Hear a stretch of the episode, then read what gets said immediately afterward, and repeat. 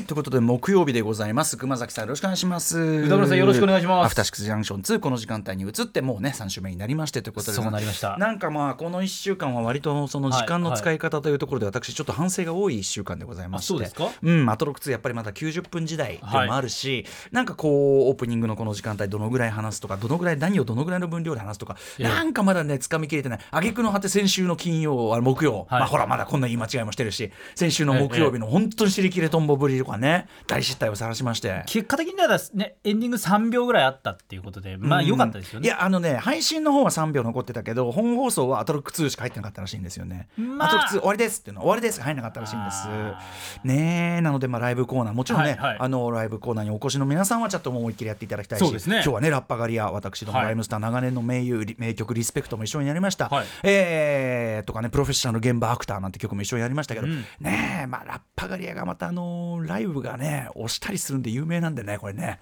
ね b ボーイバクトでね、うん、これ大丈夫かなって。今日したらもう大変ですから。うん。ねまあでも久々に会うんです、はい私もすごい楽しみにしているんです、はい。ということでえ今日はですねあのこのオープニングなんといってもクイズですよ。今週ねあのラジオ各局はまあスペシャルウィークということで、えーまあげ豪華ゲストを呼んだりねえー金品をこうねばらまいたりなんかして数字というのをまあその瞬間だけ稼いではい。なんとなくこうスポンサーにはい数字取ってますよというような、えー、面をするというおためごかし、まあまあ最大限に悪く言うとそういう週になりますね、すみません、もう最大限に悪く言いました。はい。最大限に悪く言いました。はい。えーよく言えば、まあ、頑張って、皆さんにこう改めて聞いていただこうというう。ことですね。ね、頑張りをするというね、でまあ各局はそうやって頑張ってる。でもうちは頑張らないわけじゃないよと。うちは、はい。まああの平常心は平常心だけどアトロック2として引っ越し祝いとしてあくまで引っ越し祝いとしてプレゼント。カレーを用意しました、ムルガールマサラ。ライムスタープロデュース、はい。まあ、私が監修いたしましてそして竹中リーさんに実際に作っていただきました、えーえムルガールマサラ、まあ、なかなかあの手に入りづらい状況続いているカレーではございましたが、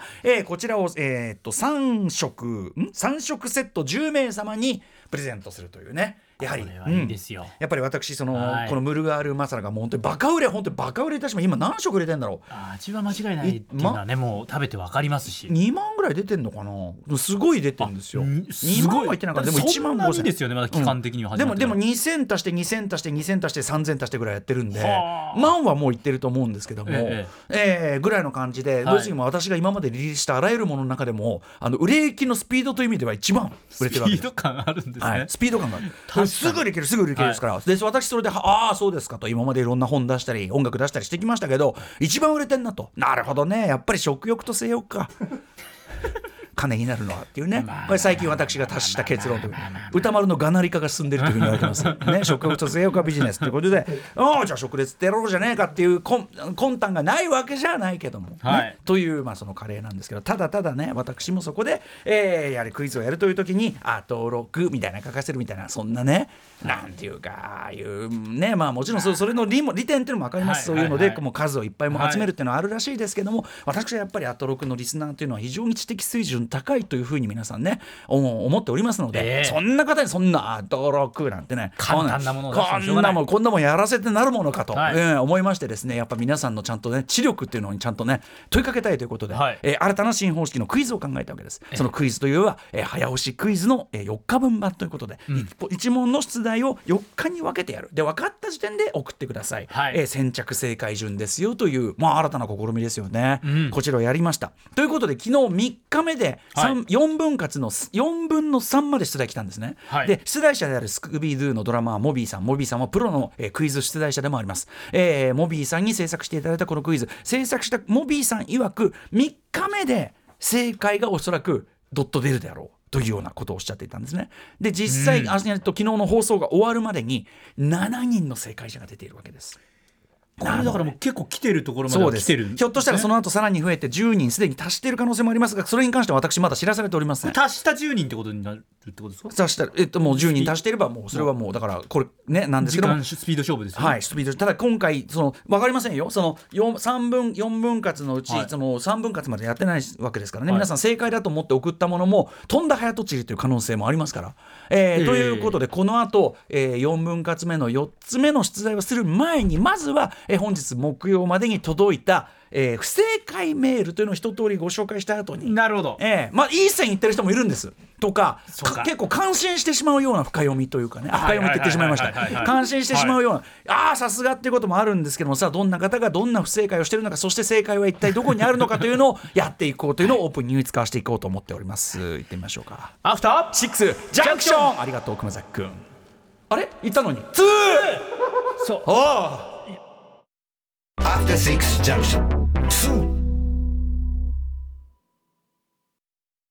10月19日木曜日時刻は今夜10時6分です。ラジオドッキの方もラジコドッキの方もそして YouTube でご覧の皆さんもこんばんは。先週からこの時間に引っ越してきたアフターシックスジャンクション2ツ2を言わないとてこでもテーマ曲を出さないというこのディレクター保坂あかりさんの強い意志、はい。肝っ玉そこに私は感服いたしました。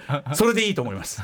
俺たちがだからつまり間違いを自分たちの間違いに気づくまではい。待ってくれたわけですよ、ちょっと今なんか絶妙な間がありましたもんね。うん。俺たち俺たちを甘やかさなかったわけ彼女は、はい。やっぱりお前ら間違ってんぞと何が間違ってるか分かるか。だお前らが間違ってるからテーマ曲出さねえんだぞっていうねちゃんとやってくれたんですよ。ななんかドキッとしました、うんはい。そうだよね、はい。二人二人とも今気づいて「んなんでななんでなんでテーマ曲なんで？な僕よく Q なんか出しちゃった、はい。なんか出しちゃった。恥ずかしい、Q なんか出しちゃったけど結論は「ああそうか2」だって。2なんですよ。というアトロク2でございます。はい。お相手はえー、2から月曜から木曜にパートナーとして移行してきました TBS アナウンサー熊崎和人です、はい、熊崎さんよろしくお願いします。よろしくお願いしますということで、えー、と4分割クイズでございますね。えっ、と昨日までの問題のねところまでいきますね。えー月火水とこんな風に出題してまいりました。TBS 本社のある港区赤坂は1966年の町長名変更により1丁目から9丁目まで定められ TBS 本社は5丁目にあります。では日本における一番ここまでが昨日までの出題だったんですね。これででも7いったんですか？分かってるだけで。そうですね。一番何になるのか分かりませんけどね。ということでまず一番なはんだ？え皆さんのちょっとどんな回答が寄せられているのかいきますね、はい。えーっとねラジオネーム、えーっとペチカンさん、えーかな？ペチカンさん。ペチカンさんですね。えーっとベチカンさんだ。ベチカンさん失礼しました、えーカレーを食べたいため夜も寝ずに考えました。今回のクイズの答えは1945年8月15日です設問はこう続くと思われます。TBS 本社のある港区赤坂は1966年の町長名変更により1丁目から9丁目まで定められ TBS 本社は5丁目にあります。では 日本における一番長い日は？ね。あのーそれこそ安藤和俊さんですよ。日本の一番長い日ですよね。映画化もされました。2度にわたって、えーこれは1945年8月15日で間違いありません、えー大西軍令部次長の、えー軍令軍令部次部長次長の姿がありありと目に浮かびますなんて言うんですけどね。日本における一番長い日は。そこまでの説問が関係なさすぎんだろっていう、まあちょっとね確かに月から水までの流れを受けるとまあでもそうベチカンさん、はい。ベチカンさん言います。ブー。違います。えーラジオネーム、はい。高橋義弘さん、えークイズの答えは地番です、えー推測月曜日の出題の時点でなんとなく時勢が昔っぽい。火曜日の出題が終わった時点で TBS が赤坂5丁目であることを言った。ということは TBS の昔について聞いてくるか、赤坂5丁目またはその近辺の昔のことを聞いてきて、そしてその土地にも当てはまる出題ができればモビーさんとしては鼻高々であると推測し、えー大岡忠相と推測し水曜日の出題待ちで送信する作戦だったのですが水曜日にはまさにそれが5回答として紹介され完全に違うことがこれ面白いですね。大岡越前って答えてる人が多かったんですね、はい。で多分後の問題は日本における一番2番と表示され。ナンバーワンじゃなくて、はい。ナンバーワンじゃなくて第一第二的な。日本における1番2番と表示され登記簿などにも,、えーも用いられる所在地の表示方法を何と言うでしょう。ということだと思いました。あそう読んだんだっていう。ね。日本で1番ではなく日本における1番ということから高い山とか昨日うないさんが答えた日本で1番なんとかは取り除いて考えました。この答え完全に自信がないです。ただ、えーき今日ので出題まで待っちゃうと品切れもたは残っていても、まあね。おそらくそうなんですよ。ググりの合戦で負けてしまうだから出題が終わってからだと負けちゃうんじゃないか。ということで今日水曜日の問題を確認聴講した今の段階で送ります。多分この後カレーをもらえなかった人が通販に殺到すると思ったので あらかじめ通販で買っておく もうもうカレーあるのそこはちゃんと押さえた上でこの選択が正しいことだけは自信があります。ライムスターのホームページでね、カレー買えますんでね、えー自信があります。もし先に開けた、えークイズの答えが正解でもししかも幕に間に合っていたらどうしよう。単純にやり方食すればいいのかなんてね、高橋義弘。考えますね。考えますはい、よでもね、高橋義弘さん、いいですか言いますよ。バー 正解です。よく考えてますよえーっとね、ラジオネーム、秘境もの、これはあの、なんていうのかな、ひ秘密の日に、えーっと、境でね、秘境、あの、あの、アマゾンの秘境みたいな、秘境もの。うたんさん答え分かっちゃいました、えー赤坂は9丁目まで。TBS があるのは5丁目。日本で一番地価が高いのは銀座4丁目。なんで急に？日本で一番高い地価が出てくるんなよ。出てきた数字を並べると954 954ありきじゃない、えーということは最終日に、えーキロヘルツが出てきて答えは954キロヘルツとなって TBS ラジオの周波数ではないでしょうか。ブー。えーラジオネームそば山パスタさん、えーズバリ答えは東村山温度です。ほなんで？なんで？日本で一番 これちょっと日本で一番とも言えるコメディアン。志村志村けんさんが一丁目一丁目わーおと歌っていたからです。カレーは美味しくいただきます。これはだからまあその丁目の話っていうのと日本で一番の間にはい。丁目と日本で一番のコメディアン志村けんという感じだったのね。これね。うん。ブー。はい。ラジオネーム500日の田中さん。クイズの正解は NHK じゃないでしょうか。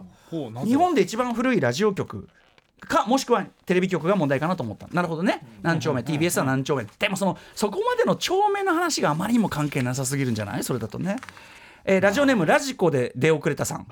問題は これさ日本における一番高いビルはだから関係ないよその前までが。まあまあ丁目丁目と来て。ねえー日本における一番高いビルは赤坂ビズタワーって言ってる違うし。あのそれ答えも間違ってんのよ。日本で一番高いビルは大阪のアベノハルカス 300m、えーです。でで今年の7月、えーにあできた。東京都港区麻布台にできた超高層ビルあえー麻布台ヒルズ森 JP タワーが完成すると 330m ですねなんでビズタワーに？だからあの二重にな何十位なんだろうって。間違が間違ってます。ラジオネーム色白のどちんこさんどちんこさんかな。2だと思います。アトロック2にかけた答えなのではと思いました。もう何にも考えてない。これ月から月までの中で何なんですかねこれ。日本で一番ほにゃららほにゃららほにゃらら答えは2あっー。てすごいですよね。あまあだから答えだからそのなんであれ答えが2っていうことじゃないですか。まあそういうことか。違います。ブー。違いますね。えーラジオネームない方からいただきました。富士山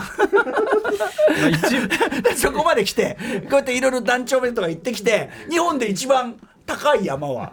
富士山。なわけあるかいって。ブー逆に取り切りすぎて誰もおじさんって言わないからさ。ねえ面白いな。ラジオネームふんどしれ太郎さん。TBS 本社のある港区赤坂は1966年の町長名変更により1丁目から9丁目まで定められ TBS 本社は5丁目にあります、はい。ではでは日本における一番老舗のベトナム料理青菜は何丁目にありますか？赤坂にありますか？青菜ってありますね。答え5丁目、うん全然わからなかったですがカレークイズなので飯に関係するものなのではないかと思い苦し紛れにひなり出してみました。残念です。不正解。ラジオネームヘルムート・ニュートン犬のジョンさん。クイズの答えそれはズバリ国会議事堂前駅です。なぜだ？えっと、TBS の最寄り駅である赤坂駅から一駅の距離でありかつ日本で一番深い場所にある駅だった東京メトロの国会議事堂前駅こそクイズの答えにふさわしいと考えました。ちなみに今日本で一番深い場所にある駅は都営大江戸線の六本木駅です。だから一番深いところにねえんだもう。昔そうだったね。昔そうだったへピンとこねえみたいな。ということで皆さん数々の不正解考えてくださって。考えてくださって、うん。ありがたい。ありがとうございます。ありがとうございます。ご応募いただいた皆さん本当にありがとうございます、はい。ね皆さんその不正解者があるからこういう早押しクイズって盛り上がるんで、ある意味あなたたちが一番の功労者ということ。でしかもね昨日のあのスタッフたちの激甘なね甘々な提案により、今読まれた人はあのアラムアトロック2ステッカー差し上げますって俺はそれ甘すぎんじゃねえの？っ つって。それよくないですか？それなダメ？そんなに甘やかすそれそれいいいいかなって私素直に思ったんですけどそれ 甘い甘いですかそれ？えーそんなの何一つ成し遂げてないやつらに。いやいやこれ ただそやっぱ相当時間かけてこの答えを多分出したと思いますよ皆さん。そうですよね。そうですよね。富士山とかちょっと分かんないですけど結構大変な考えのだってさでもさありますよ。富士山とかでもらっちゃってんのよ。